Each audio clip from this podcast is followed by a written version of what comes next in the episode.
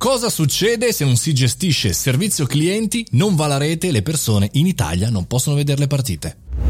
Buongiorno e bentornati al caffettino, sono Mario Moroni come ogni giorno alle 7.30 parliamo insieme davanti alla macchinetta del caffè della tematica più interessante della giornata. Oggi vorrei parlarvi di una situazione molto interessante, della differenza di come i clienti e come le aziende percepiscono i disservizi, soprattutto nel mondo del calcio e nel business del calcio. Se c'è una cosa che i vecchi del marketing ci hanno insegnato, che la religione, la politica e il calcio in Italia non vanno assolutamente toccate, o perlomeno non bisogna dare disservizi, perché se pensiamo alla DAD, se pensiamo a quante volte ci manca la rete sul nostro cellulare o, o nella nostra DSL per lavorare, bene, eh, sapete bene che ormai il servizio downdetector.it è ormai tra i miei preferiti, perché la connessione dell'ufficio ogni tanto fa le bizze, ma non mi lamento, non, cioè mi lamento ma so che non ci posso fare niente, che la rete le infrastrutture in Italia sono purtroppo queste, quindi in qualche maniera mi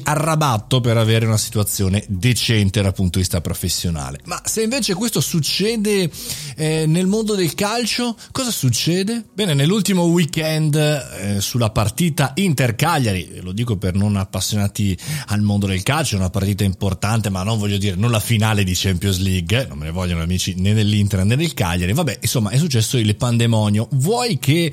insomma da Zona appena avuto i diritti per i prossimi tre anni di Serie A della maggior competizione italiana e quindi in qualche maniera ha scalzato Sky che in tutti questi ultimi anni ha avuto appunto i diritti per avere la diretta di tantissime partite. E vuoi che in qualche maniera da Zona aveva già fatto in Italia eh, qualche piccolo passo falso, non so se ve lo ricorderete, abbiamo parlato l'anno scorso dell'arrivo dello streaming online, insomma il pandemonio, servizio clienti intasato, i social di Dazon presi di mira anche perché appunto la stessa emittente streaming non ha eh, giocato proprio d'anticipo da questo punto di vista. Anzi, ha atteso quasi il termine della partita per far uscire un post scusandosi e dopo un po' anche una sorta di eh, comunicato stampa digitale dicendo che era colpa di un eh, proprio partner esterno, terze parti, no? quando si parla di terze parti sembra colpa di qualcun altro, tra l'altro anche innescando qualche articolo di qualche giornale che diceva appunto che questa terza parte era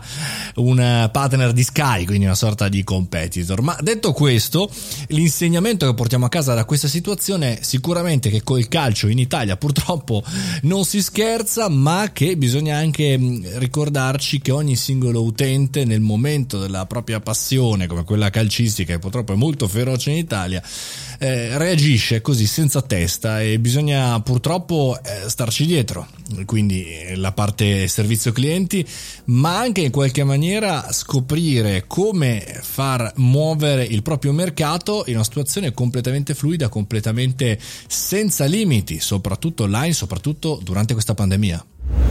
e vedremo cosa accadrà nei prossimi tre anni con Dazon, vedremo cosa accadrà nello streaming anche perché ci sta arrivando Facebook, ci sta arrivando Amazon che stanno sperimentando da tempo anche su Twitch il calcio e gli altri sport. Noi ci sentiamo domani mattina a 7.30 qui in campo per il caffettino.